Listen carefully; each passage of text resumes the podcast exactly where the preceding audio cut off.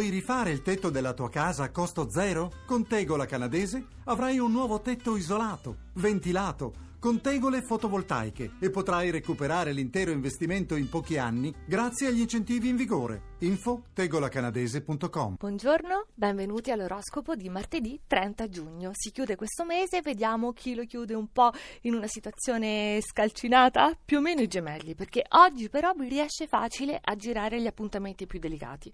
O se proprio non potete esimervi dall'affrontarli, ve la cavate senza dovervi troppo spendere, anzi quasi per niente. Vergine. Non è che sia faticosa questa giornata in sé, il problema è proprio la stanchezza mentale accumulata da maggio con Mercurio negativo, ma solo ancora per pochi giorni. Ariete, molto bella questa luna in Sagittario anche oggi, che è associata a Venere per un privato intenso e molto passionale. Però con Sole e Marte in cancro in quadratura siete ancora titubanti e contraddittori. Toro, potete chiudere il mese più forti. Siete cambiati voi e soprattutto con i sessili del cancro non è più ostile l'ambiente intorno. Allora troverete anche abbondante margine per spassarvela, se volete.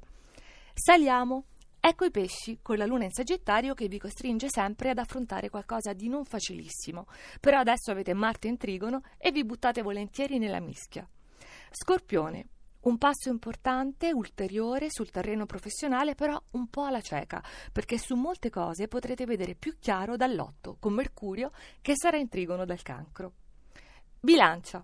Più della validità delle vostre idee oggi, ha peso la capacità di poter creare un clima piacevole, un'atmosfera gradevole anche in ambito professionale. Acquario. Venere è ancora contraria, sempre il leone, però la luna sfacciatamente amica, quindi potrete essere in attrito con alcune persone e fare anche scintille, però ne deriva per tutti uno scambio molto stimolante.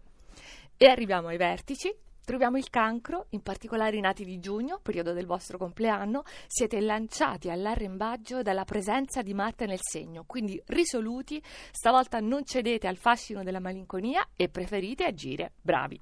Capricorno. Bellissima questa luna nel dodicesimo campo.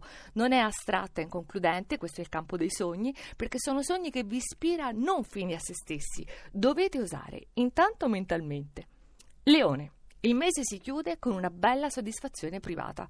Volevate qualcosa di più dalla vostra coppia? Volevate proprio costruire una coppia? Comunque le mete sentimentali sono raggiunte.